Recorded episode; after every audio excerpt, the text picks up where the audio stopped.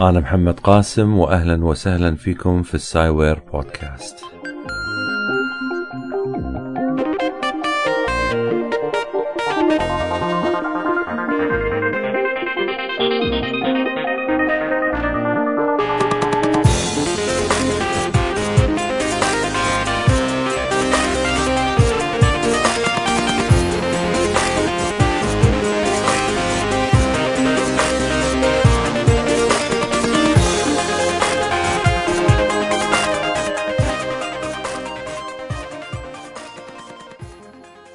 حاجة مرعبة لما تقرأ على موقع في الانترنت وتقرأ عن وكالة ناسا الفضائية بتقول انه احد علمائها ومن من سنين طويلة جدا نوه انه في ظاهرة عشان هو ده ملك اليهود المنتظر في العقيدة بتاعت الجماعة دي، وده ملك اليهود المنتظر وهو ده اللي هم مستنيينه علشان من ألفين واثناشر ل ألفين وتسعتاشر حسب الخطه ديت هتحصل اضطرابات نهايه العالم وغربه منذ الاف السنين.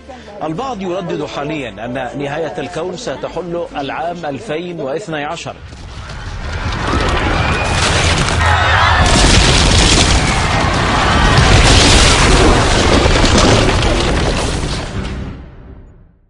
الله المستعان الله المستعان. بس انتوا جهزوا يعني كده او كده جهزوا، اصل انت هتخسر ايه لو انت جهزت؟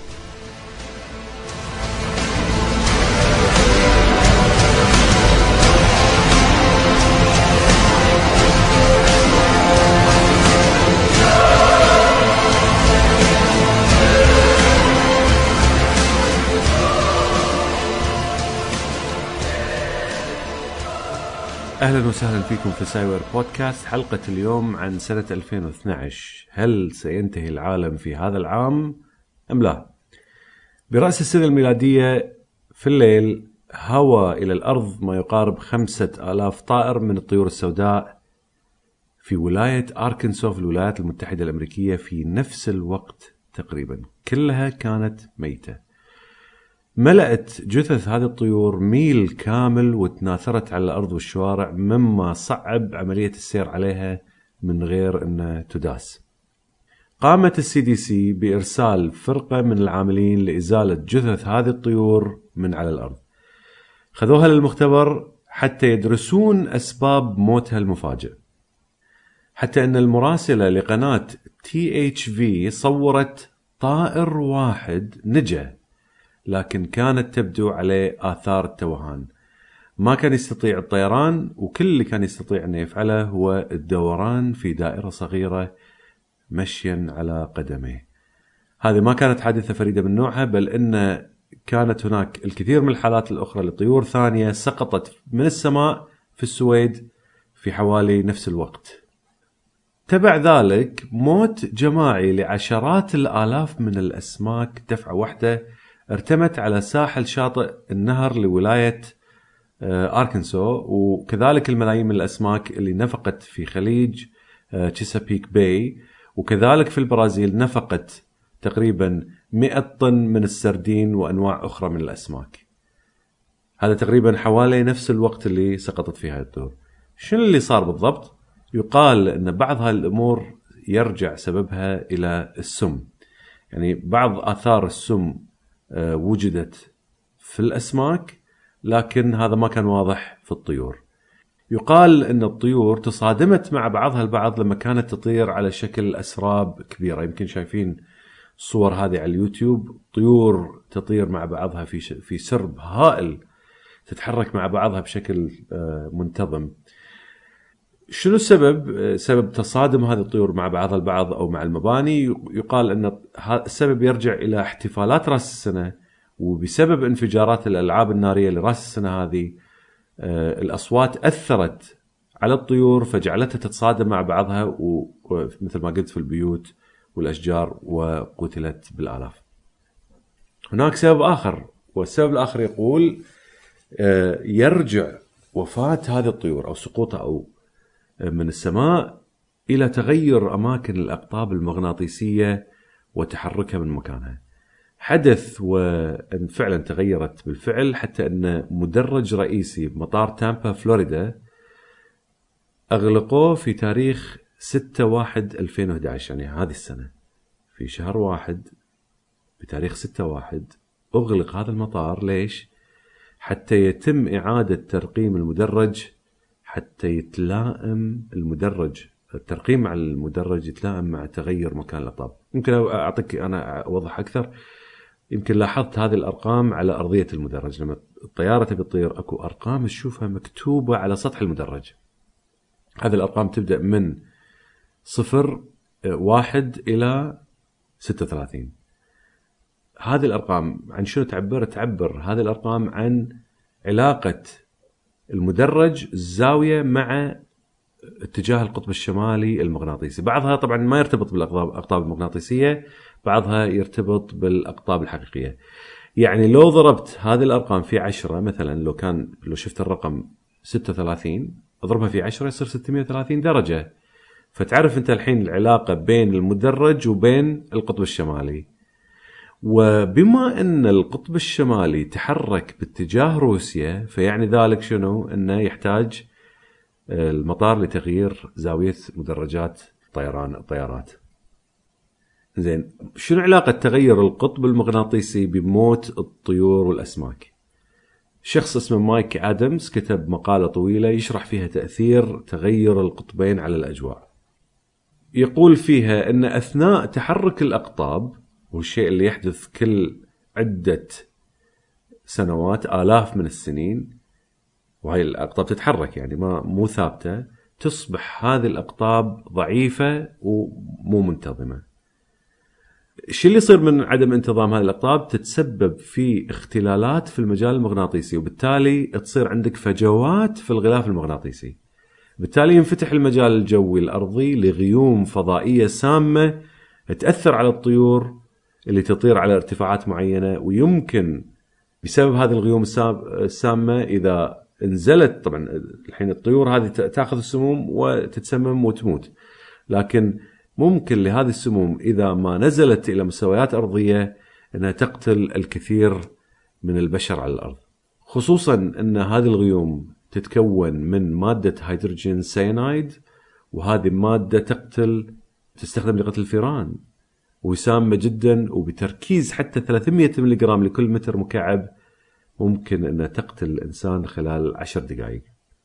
كل هذه المخاوف يمكن تدعو البعض لأن يفكر بجدية بقرب موعد نهاية الأرض، خصوصاً أن الكثير من الشواهد تؤشر إلى هذه النهاية.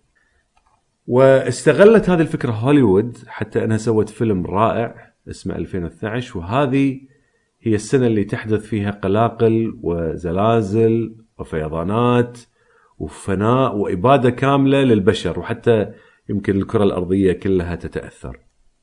فيلم جدا رائع، تعتمد فكرته على أن جسيمات النيوترينو اللي تنطلق من الشمس تأثر على قلب الأرض اللي موجود داخل اللب، فتبدأ حرارة القلب بالارتفاع، وتنتج عن هذا ارتفاع الحرارة هذه كوارث هائلة تزلزل الأرض وتدمر الحياة عليه.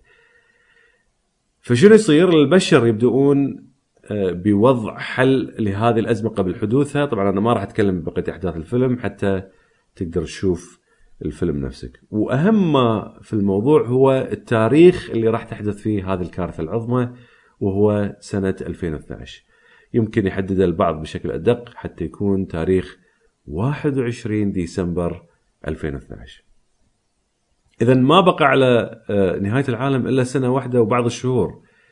هذا التاريخ يرتبط برزنامة المايا اللي تنتهي ب يعني دورتها تنتهي بهذا التاريخ. يعتبر البعض أن بتاريخ اثني عشر ديسمبر ألفين واثني عشر راح تكون هناك آيات أخرى وحوادث على يدها تكون نهاية الأرض. مثلا كويكب أو كوكب اسمه نيبيرو أو, كو أو كوكب اسمه كوكب اكس يتجه ناحية الأرض، فإما أنه يصدم بكوكب الأرض ويدمره تدمير هائل، وخصوصاً أن حجمه يفوق الأرض بأربع مرات. يعني تخيل أنت لو أن كوكب قطرة عدة كيلومترات الصدم في الأرض كان مفعولة بقدر عدة ملايين من القنابل الذرية. فتخيل معاي أن كوكب بحجم الأرض أربع أربعة مرات، وهذا الكوكب يصطدم بالأرض أو يمر بجانب الأرض يقلبها رأسا على على عقب. أضف لذلك أن راح تكون هناك النجوم يعني غيرها، غير كوكب نيبيرو راح يكون هناك أيضا كواكب ونجوم نفسها، والكواكب راح تكون في خط واحد لما مجموعتنا الشمسية تتوجه لمنتصف المجرة، مجرة درب التبانة اللي احنا فيها. وبسبب هذه الاستقامة راح تدعم الجاذبية بعضها البعض، مثل شون جاذبية القمر البسيطة اللي تتكون المد والجزر عندنا تأثر على البحر، تسحب البحر.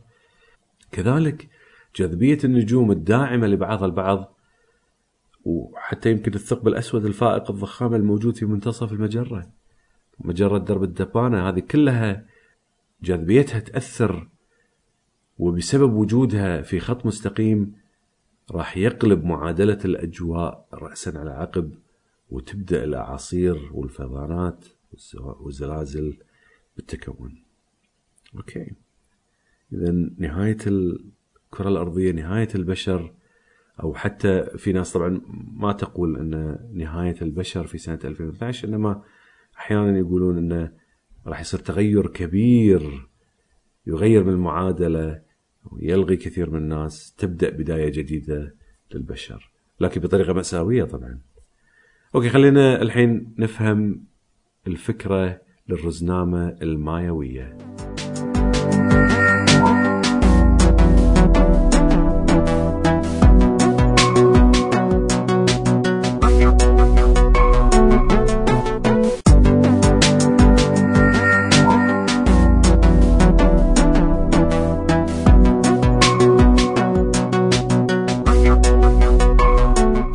اوكي، مثل ما ذكرت ان هذه الامور اللي بتصير كلها مرتبطه بتاريخ معين، وهو اثني عشر ديسمبر ألفين واثني عشر.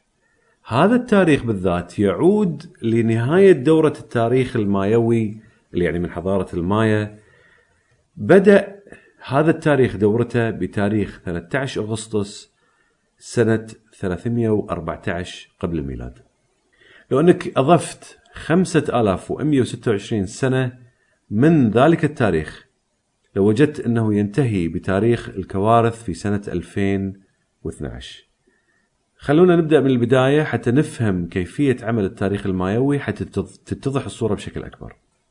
كان المايا يعيشون بين أمريكا الشمالية والجنوبية، وانتهت حضارتهم بعد استعمار الإسبان لأمريكا. يمكن شفت الفيلم الرائع اللي مل جيبسون المخرج، يعني مل جيبسون ممثل وأخرج هذا الفيلم أيضا اللي هو اسمه أبوكليبتو. الفيلم أحداثه تقع في نهاية حضارة المايا، والملابس اللي لبسها الممثلين في هذا الفيلم والمكياج والجروح والإضافات للآذان والأنوف والتاتوز اللي حطوهم على على أجسامهم كانت تعتمد على الرسومات الخزفية لحضارة المايا الأصلية. طبعا شوية منها كان في إضافات فنية من الفنانين، لكن كانوا معتمدين بشكل كبير على الحضارة المايوية بالأساس. زي كان المايويون يهتمون اهتمام كبير بالرزنامة، خصوصا أن تسجيل تاريخهم كان مهم بالنسبة لهم جدا. لذلك كانت عندهم العديد من الرزنامات، منها اللي تحسب عدد بسيط من الأيام، ومنها المطولة واللي تدوم آلاف السنين قبل لا يعني تبدأ الدورة للبداية، تعود مرة ثانية للبداية. مثل الرزنامة الميلادية مثلا هي تعد ثلاثمائة وخمسة وستين يوم في السنة ابتداء من شهر واحد، من يوم واحد شهر واحد، وتعود مرة ثانية في السنة الجديدة لتبدأ من يوم واحد شهر واحد. واحدة من الرزنامات هذه كان اسمها الزولكن، في ناس تنطقها تولكن، في ناس تنطقها زولكن، لكن حسب ما قرأت أن أفضل نطق لها هي الزولكن. هذه الرزنامة راح تكون يمكن شوية غريبة بالنسبة لك، خصوصا أن بدل ما يكون هناك سبعة أيام في الأسبوع كان هناك عشرين يوم في الدورة اليومية. يعني خلينا نقول إحنا الدورة اليومية مالتنا أسبوع واحد، هذه كان عندهم عشرين يوم، كل يوم كان له رمزة واسمه.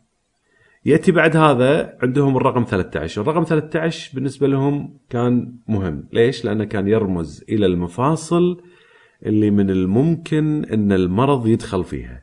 يعني مثلا الرقبة واحدة منها، الكتفان، الركبتان، يعني باقي المفاصل الرئيسية. وكذلك الرقم ثلاثة عشر اللي يرمز إلى طبقات السماوات اللي يعيش فيها تعيش فيها الآلهة اللي تحكم الأرض. تخيل معي الحين طريقة عمل الرزنامة الأولى. هذه الرزنامة تحتوي على مئتين وستين يوم، تبدأ العد من الرقم واحد إلى ثلاثة عشر. تخيل معي عندك من واحد إلى ثلاثة عشر تعدهم يوم بيوم، ويقابل هذا الرقم يوم من الأيام العشرين. فتخيل تبدأ الرقم واحد يقابلها أول يوم من أيام العش... العشرين بالاسم، بعد ذلك اليوم الثاني يقابل الاسم الثاني، اليوم الثالث الاسم الثالث، إلى أن تصل إلى اليوم الثلاثة عشر يقابل الاسم الثلاثة عشر. أوكي، شو اللي يصير بعد هالمرحلة هذه؟ هني الأسماء ما انتهت، لكن الرقم الثلاثة عشر انتهى، لازم يعد من جديد من البداية. فاليوم الثلاثة عشر تعد مرة ثانية، الحين انتهى، تعد واحد وتكمل الاسم الرابع عشر وهكذا، فتكمل اثنين، اليوم الخامس عشر، ثلاثة، وهكذا إلى أن تصل أن تنتهي أسماء الأيام، وما زلت أنت تكمل في قضية من الواحد إلى الثلاثة عشر، وتبدأ بالأسماء من الأول، الاسم الأول والاسم الثاني، ويقابله رقم مختلف.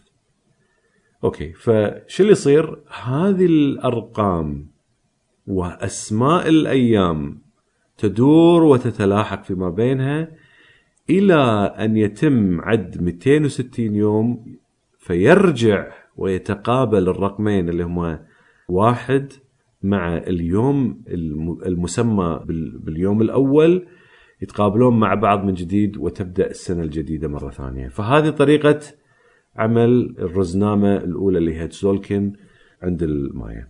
أنا أيضا هناك رابط حطيت لك إياه على الموقع اللي هو السايوير بود دوت ووردبريس دوت كوم. في هذا الموقع تستطيع أنك تشوف شلون حركة ال... يعني مسوي لك لقطة بالفلاش، تستطيع أنك تشوف حركة الأيام مع الأرقام مع بعضها، بحيث شلون يعني تدور هذه السنة. أوكي، بعدها طوروا رزنامة فيها ثلاثمئة وستين يوم. ليش؟ حتى تتناسب مع السنة الشمسية. سميت هذه الرزنامة بهآب. السبب اللي دعاهم لتطوير رزنامة فيها ثلاثمئة وستين يوم يعود لحاجتهم لربط التاريخ مع مواعيد المحاصيل والمحاسبة المالية، لكن كانت أيام هذه الرزنامة أقل من الرزنامة الشمسية بخمسة أيام. إحنا نعرف أن عدد أيام السنة هي ثلاثمئة وخمسة وستين يوم طبعا وربع، لكن هم كان عندهم خمس أيام قاصرة عن أيام الرزنامة الشمسية اللي هي ثلاثمئة وستين يوم. لذلك اعتبرت حضارة المايا أن هذه الأيام أيام خطيرة، واعتبرت أن هذه الأيام شهر كامل بحد ذاته، وسميت مجموعة هذه الأيام بويب. بعدها دمجت هذه الرزنامتين في رزنامة واحدة حتى تعطي ثمانية عشر ألف وثمانمئة وتسعين يوم أو اثنين وخمسين سنة. فالحين صار عندك رزنامة ثالثة مدتها الزمنية، شلون احنا رزنامتنا تنتهي بعد سنة كاملة، رزنامتهم تنتهي بعد اثنين وخمسين سنة. يعني الرزنامة تحتاج إلى اثنين وخمسين سنة حتى تدور دورة كاملة. بعدها مرة ثانية طوروا الرزنامة إلى رزنامة طويلة العدد اللي يسمونها long count calendar، وهذه تدور دورتها بعد خمسة آلاف ومئة وستة وعشرين سنة، وقسمت إلى التقسيمة التالية. اليوم الواحد كانوا يسمونه بكن، عشرين يوم يسمونه وينل، مئتين وستين يوم يسمونه تون، سبعة آلاف وستمئة يوم يسمونه كاتون، ومئة وأربعة وأربعين ألف يوم يسمونه باكتون. بعد أن ما مريت مرور سريع على فكرة الرزنامة المايوية، نتساءل الحين شنو علاقة هذه الرزنامة أو نهاية دورة هذه الرزنامة مع نهاية العالم، أو على أقل التقادير تزعزع العالم بسبب الفيضانات والبراكين وغيرها من الكوارث. شنو علاقة هالأشياء ببعضها؟ علاقة هذه الدورة بنهاية العالم كعلاقة دورة الرزنامة الميلادية سنويا بنهاية العالم. لا شيء تماما. يعني مثل ما ذكرت كل الرزنامات المايا تطورت وازدادت في الطول حتى تتناسب مع حاجيات الشعب المايا وتدوين لهم للتاريخ ولمعرفة الوقت بشكل أفضل، لكن ما لا عل... الرزنامة ما لها أي علاقة بحادث مستقبلي. كل ما هنالك أن دورة الرزنامة المطولة تنتهي في سنة ألفين واثني عشر. يعني لو تقارن الرزنامة الميلادية واللي دائما تنتهي وتبدأ دورتها في واحد وثلاثين ديسمبر تتجدد في واحد يناير، يعني هل الكوارث تحدث في هذا التاريخ؟ بالطبع لا، هي هذه انتهت الدورة وتبدأ الدورة من جديد. وهكذا بالنسبة لسنة ألفين واثني عشر. لو أكثر من هذا حسب التاريخ، المايويين كانوا يعتقدون أن بداية الدورة الجديدة هو وقت احتفال وفرح وليس العكس.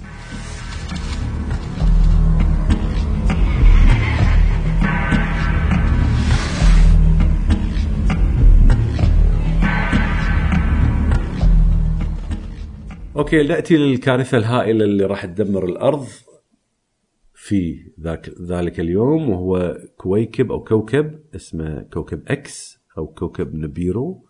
هذا الكوكب من المفترض أن اكتشفه السومريون. هذه الفكرة أتت من نانسي لايدر وهي صاحبة موقع زيتا توك، وتدعي هذه المرأة أن فضائيين أو بالأحرى الزيتاويين اتصلوا فيها في سنة ألف وتسعمائة وثلاثة وتسعين حتى تكون هي المبلغة لرسالتهم، وزرعوا في رأسها شريحة تمكنهم من التخاطب معاهم. وادعت أيضا أن الزيتاويين أخبروها أنهم رصدوا كوكب ملقب بكوكب أكس، وقالوا لها أنه هو في اتجاه في اتجاهها إلى الأرض، وأن إما يصطدم بالأرض أو يمر بجانبها بحيث يوقف دوران الأرض لمدة خمسة أيام فاصلة تسعة من عشرة من اليوم. بعدين يتغير اتجاه الأقطاب المغناطيسية للأرض فتدمر الأرض بناء على هالشيء هذا. وكان أول تنبؤ لمرور هذا الكوكب، يعني المفروض من المفروض أن هذا الكوكب حسب كلامها يمر في سنة ألفين وثلاثة، مو سنة ألفين واثني عشر. أنا ألفين واثني عشر هذا في المستقبل. هي تنبأت أن هذا الكوكب راح يمر بالأرض في سنة ألفين وثلاثة، وقوبلت هذه المرأة نانسي في محطة الراديو كي آر أو كيو قبل موعد مرور الكوكب أكس بسنة ألفين وثلاثة، وأبلغت المستمعين أن يا جماعة اقتلوا كلابكم. وهي لما سئلت قالت أنها قامت بهذا الشيء بنفسها، وأن كلابها في مكان سعيد، وأن حتى لحم الكلاب مناسب لوجبة جيدة. فأتى الموعد المحتوم، ولحم كلاب نانسي خلطت بالثوم، وما حدث ما كان متوقع. ما حدث هذا الشيء، لم يحدث. فشل التنبؤ، وبقدرة قادر تغير التاريخ حتى يتناسب مع دورة رزنامة المايا لسنة ألفين واثني عشر. طبعا الاسم نيبيرو اشتق من كتابات اشتق من كتابات زكريا ستيتشن اللي فسر ميثولوجيا أو علم أساطير البابليين والسومريين. مع ذلك أنكر زكريا أي ربط بين عمله وبين كل المعتقدات حول الكوكب اللي راح يلحق الدمار بالأرض. الأدهى من هذا كله أن الكوكب حسب بعض التفسيرات هو أكبر من الأرض أربعة مرات، ولكن ما استطاع أن تراه أي مركبة من مركبات ناسا ولا حتى مرصد من المراصد. بل حتى أن البعض زعم أن هذا الكوكب كوكب أكس اللي هو أكبر من الأرض أربع مرات مختبئ خلف الشمس. ولو أنك قرأت الأخبار قبل أيام، ما زالت موجودة على الإنترنت، قبل أيام ناسا استطاعت أن تصور الشمس كاملة بفضل مركبتين تدوران حوله. شنو سووا؟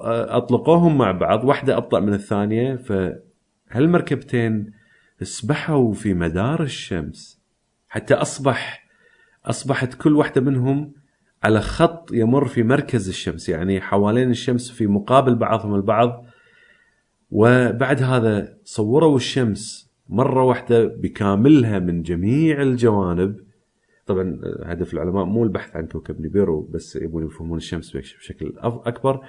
تخيل معاي أن بعد هذا التصوير كله وبعد هالتلسكوبات وبعد المركبات الفضائية اللي ترسلها ناسا على مر الأزمان، يأتي أحد ويدعي أن هناك كوكب يختبئ حول الشمس. والأظرف من هذا أن هذا الكوكب لا يزال اسمه كوكب اكس، والعادة إذا والعادة الأكس يعني تستخدم للشيء المجهول، لكن أن ناسا لما تكتشف كوكب عادة مباشرة تسميه باسم بدل ما أنها تستخدم اسم مكون من حروف وأرقام أحيانا، وبدل ما أنها تخليه على كلمة أكس. يعني معنى ذلك ناسا ما تعرف عن هذا الكوكب أي شيء نهائيا.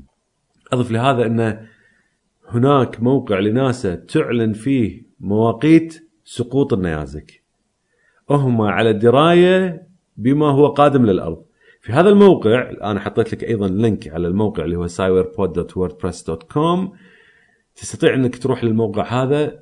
هذا الموقع راح تشوف فيه أن ناسا تعطيك احتمالية سقوط هذا النيزك على الأرض أو مسافة المرور بعيدا على الأرض، مع التوقيت، مع الدول اللي راح تمر فوقها، وعندها القدرة على أن تتبع نيازك بقطر حتى متر واحد.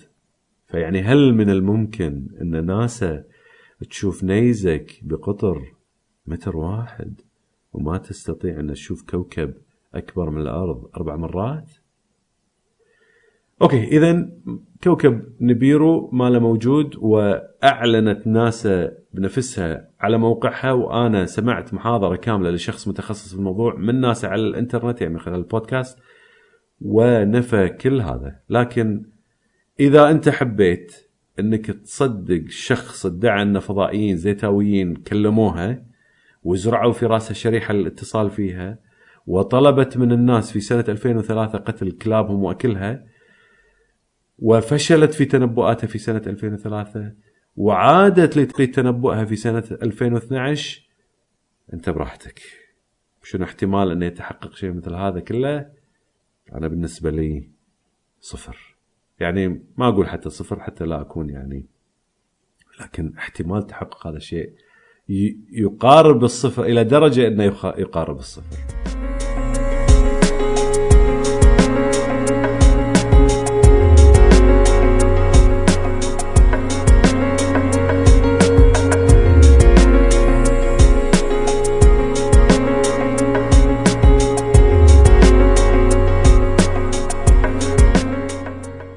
هناك أيضا من يدعي أن تبدل القطبين المغناطيسيين الشمالي والجنوبي أثناء التوهج الشمسي القادم في سنة ألفين واثني عشر راح يكون له تأثير هائل على الأرض، خصوصا أن التوهج الشمسي سولار فلير، وخصوصا التوهج الشمسي الأقصى هذا الماكسيمم، يحدث كل إحدى عشرة سنة تقريبا.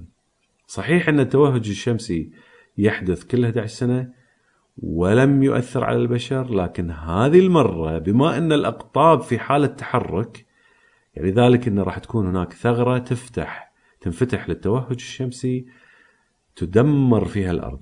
طبعا من المعروف أن التوهج الشمسي يعطل الأجهزة الكهربائية إذا وصل بقوة كافية، لذلك ينصح بإطفاء الأجهزة الحساسة أثناء التوهج. آخر مرة توهجت الشمس بقوة كانت في سنة ألفين وواحد، يعني هذا أن التوهج الكبير القادم راح يكون في سنة ألفين واثني عشر. هذا علميا صحيح، يعني احتمالية توهج الشمس قد يكون في سنة ألفين واثني عشر. طبعا ماكو أي تأكيد على أن التوهج الشمسي راح يحدث في ألفين واثني عشر، كل ما هناك أن هناك تخمينات من قبل ناسا لأقرب موعد لهذه التوهجات، لأن عندهم منهج يمشون عليه، عارفين الناس يصير كل تقريبا إحدى عشرة سنة. إذن توقع أن يحدث مع بعض الإحصائيات، بعض الدراسات على الشمس، يستطيعون يعرفون بالتقريب أنه راح يحدث في سنة ألفين واثني عشر. لكن حسب توقعات ناسا قد تحدث هذه التوهجات في سنة ألفين وثلاثة عشر مو ألفين واثني عشر، فالاحتمال الأكبر ل ألفين وثلاثة عشر. مع ذلك لو حدث وأن تكونت في سنة ألفين واثني عشر، وصحيح أن المجال المغناطيسي يحمي الأرض من تأثير هالتوهجات، وصحيح أيضا أن الأقطاب تتحرك كما أشرت في البداية لما قلت أن الأقطاب تحركت إلى درجة أن مطار في فلوريدا أغلق لإعادة الترقيم. وصحيح أيضا أن الأقطاب تقلب بعد مئات الآلاف من السنين، لكن آخر مرة حدثت وأن تغير تغيرت هذه الأقطاب كان قبل سبعمئة وثمانين ألف سنة. خل أكون شوي صريح وياكم في النقطة هذه، تغير الأقطاب ومواعيدها إلى الآن علم واضح، والعلماء للحين مو عارفين متى يصير هالشيء، لكن يعرفون تماما أن الأقطاب تتحرك. وماخذ يعني هذا الرقم سبعمئة وثمانين ألف سنة ماخذه من الإنترنت، لكن ما في ما شفت مكان متفق على هالشيء، ولا حتى البودكاستات اللي سمعتها خلال الأسابيع الماضية تتكلم عن شيء واضح أو رقم محدد. إذن هذا الشيء مو واضح، وهم باعتراف العلماء أيضا هم ما يعرفون هذا الشيء متى يصير بالضبط. طبعا اللي يعرفون العلماء بشكل مؤكد أن تغير الأقطاب صار عشرات الآلاف المرات منذ أن تكونت الأرض، حدث وأن تغيرت الأقطاب في ظل وجود كائنات حية وما حدث شيء، ولا انتهت الحياة، ولا تناقصت بسبب التحولات. وحتى لو انعدمت المغنطة نهائيا، مو معنى ذلك أن خلاص ما في حماية على الأرض. في المجال المغناطيسي له دور، لكن الأجواء لها دور في صد معظم اللي يتم إرساله من الشمس لمدفور. يمكن أقوى توهج شمسي تم تسجيله حدث في سنة ألف وثمانمئة وتسعة وخمسين، سمي هذا التوهج بالتوهج الشمسي الفائق. ومن درجة هذا التوهج قيل أن عمال المناجم قاموا من نومهم، كانوا نايمين لأنه منتصف الليل، قاموا من نومهم وعدوا الفطور اعتقادا منهم أن هذا الصباح قد جاء، وحتى أن خطوط التلغرافات تعطلت وبعض الخطوط انطلق منها الشرر واحترقت، لكن مع ذلك أنت الحين موجود، ما صار فيك شيء، أنت أبائك عفوا أبائك موجودين ما صار فيهم شيء، وإلا أنت ما تكون موجود. فإذا هذا التوهج موجود، وتغير الأقطاب المغناطيسية موجود، لكن احنا نعرف الحياة ما زالت تسير على ما يرام، ما فيها أي إشكال. إذا تبدل الأقطاب والتوهج الشمسي مو كارثة.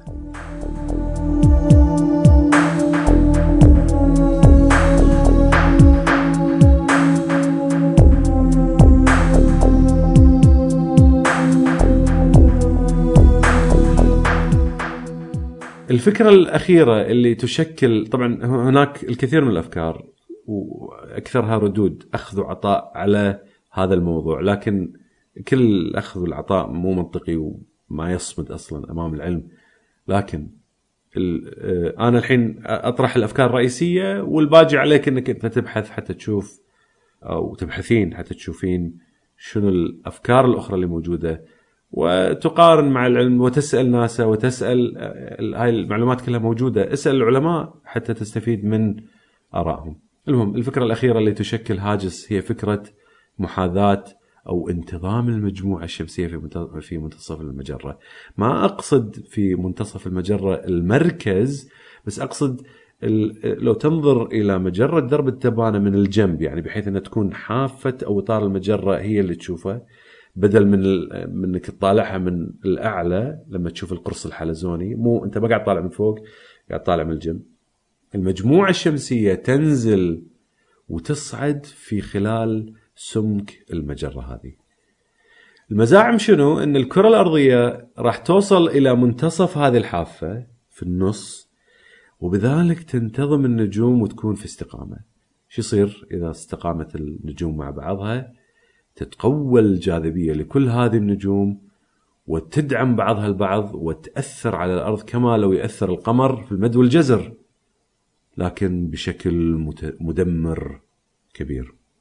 مثل ما أتى على موقع ناسا فإن هذا الشيء ما راح يحدث في سنة ألفين واثني عشر، ولو حدث فهو يحدث بشكل مستمر على مجموعة من السنوات، وما تأثرت الأرض بوصولها في المنتصف أبدا. يعني ها احنا موجودين، ما في أي مشاكل، والأرض مرت في هذه كل عدة آلاف سنة مرة تمر من غير أي مشكلة. والبعض يتحدث عن تأثير الثقب الأسود الفائق الضخام اللي موجود في مركز المجرة. هذا يعني الثقوب السوداء معروف عنها أنها يعني تبلع الكواكب والنجوم، بس اللي ما يفهم كيفية عمل الثقب الأسود يعتقد أنه يشفط كل شيء سواء كان بعيد أو قريب. هذا كلام غير صحيح. الكرة الأرضية تبعد عن مركز المجرة والثقب الأسود الفائق الضخامة بقدر ثلاثين ألف سنة ضوئية. يعني لا يمكن للثقب الأسود أنه يبتلع أو حتى يأثر على الكرة الأرضية بالمقدار اللي يقلب الموازين بأي شكل من الأشكال. إذن فالمجموعة الشمسية وبالتالي الأرض ما راح تكون في منتصف المجرة إلى بعد عشرات السنوات، وما لا علاقة هذا في تاريخ المايا. وحتى وإن حدث وأصبحت الأرض في المنتصف ما راح يأثر جذب النجوم على الأرض ولا جذب الثقب الأسود على الأرض. ولا ننسى يا جماعة أن عمر الأرض أربعة ونص مليار سنة، ما انولدت قبل عشرة آلاف سنة، وهذه ليست أول تجربة لها في مرورها في المنتصف. فما اللي ما أثر عليها في السابق عدة مرات لن يؤثر عليها في المستقبل.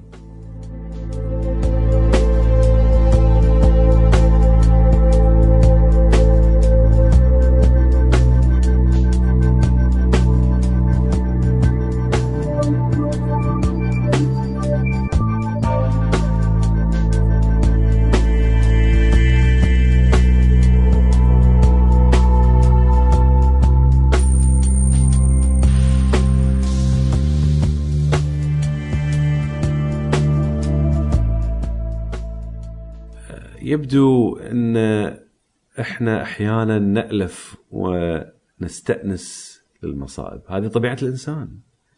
ما عليك إلا أن تفتح جريدة على الإنترنت، ابحث عن أكثر الأخبار قراءة، راح تشوف أن في غالب الأحيان هي لحدث مأساوي. كذلك بعض المجلات المتخصصة في الإشاعات والحوادث والمصائب تكون هي الأكثر حظا في الشراء. وفي استئناسنا للمصائب وخصوصا إذا إحنا وقعنا في المصيبة تجد أن نباشر بالربط بينها وبين ما يحدث الآن مع الكوارث المستقبلية. أتذكر لما غزيت الكويت كم من أصدقائي ربطوا ما بين ما يحدث الكويت وبين علائم يوم القيامة. وحتى الحين اللي يحدث في العالم العربي وفي مصر تونس وغيرها، كثير من الناس ينظرون إلى أن الدنيا وكأنها تلفظ آخر نفس لها. فكروا شوي معي، طالعوا حواليكم، الأرض عمرها أربعة ونص مليار سنة، الإنسان يرجع إلى أصول قديمة، حضارته عمرها اثناعش ألف سنة تقريباً. لو قدرت النسبة من عمر الأرض إلى مدة حضارة الإنسان إلى يومنا هذا لكانت هذه القيمة هي فاصلة صفر صفر صفر ثلاثة بالمئة من عمر الأرض، يعني ثلاثة من عشرة آلاف بالمئة من عمر الأرض كلها.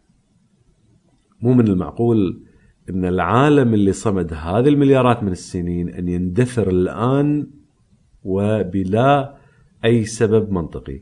ومن الغير معقول أن الله سبحانه وتعالى يخلق البشر وبعد أن يتقدموا في حضارتهم بقدر فاصلة صفر صفر صفر ثلاثة بالمئة من عمر الأرض حتى يقيم عليهم القيامة بسرعة مذهلة. أوكي، ما حد يستطيع أن يدعي أنه يعرف يوم القيامة، لا أنت اللي قاعد تسمعني الحين ولا أكبر المتدينين ولا نبي من الأنبياء يستطيع أن يعرف يوم القيامة. الوحيد الذي يعرف يوم القيامة قيامة هو الله. فإذا كان اللي يدعي أن يوم القيامة قريب فهو كالذي يدعي خلاف هذا الشيء. لذلك أنا أحب أكون إيجابي، راح أخمن حسب المعطيات الكونية، حسب المعطيات الكونية اللي الله سبحانه وتعالى خلقها، أنه بما أن عمر الكون ثلاثة عشر وسبعة من عشرة مليار سنة، وبما أن الأرض عمرها أربعة ونصف مليار سنة، وبما أن الإنسان بدأ لتو يفهم اللي حوله، ربما تكون هذه بداية المسيرة، وأن الله رحيم، وأنه راح يعطينا الفرصة لإثبات أنفسنا، وأن نعمر الأرض بالمجموعة الشمسية أو المجرة بكاملها. لذلك أنصحك أنك لا تقلق من ألفين واثني عشر، لا تبيع ممتلكاتك، لا تحزم أمتعتك، لا تقتل كلبك، ولا تروح تتصوف وتختفي في زاوية تهمل بذلك الدنيا. اعمل لتعميرها لتكون أفضل لأبنائك، لأن واحد وعشرين ديسمبر ألفين واثني عشر ما راح يكون إلا يوم واحد من الأيام اللي أنت معتاد عليها. في الأخير أحب بس أصلح خطأ سويته في البداية ما قدرت أصلحه، اللي هو أن عشرة ضرب ستة وثلاثين يساوي ثلاثمية وستين مو ستمية وثلاثين. وشكرا للاستماع والمتابعة.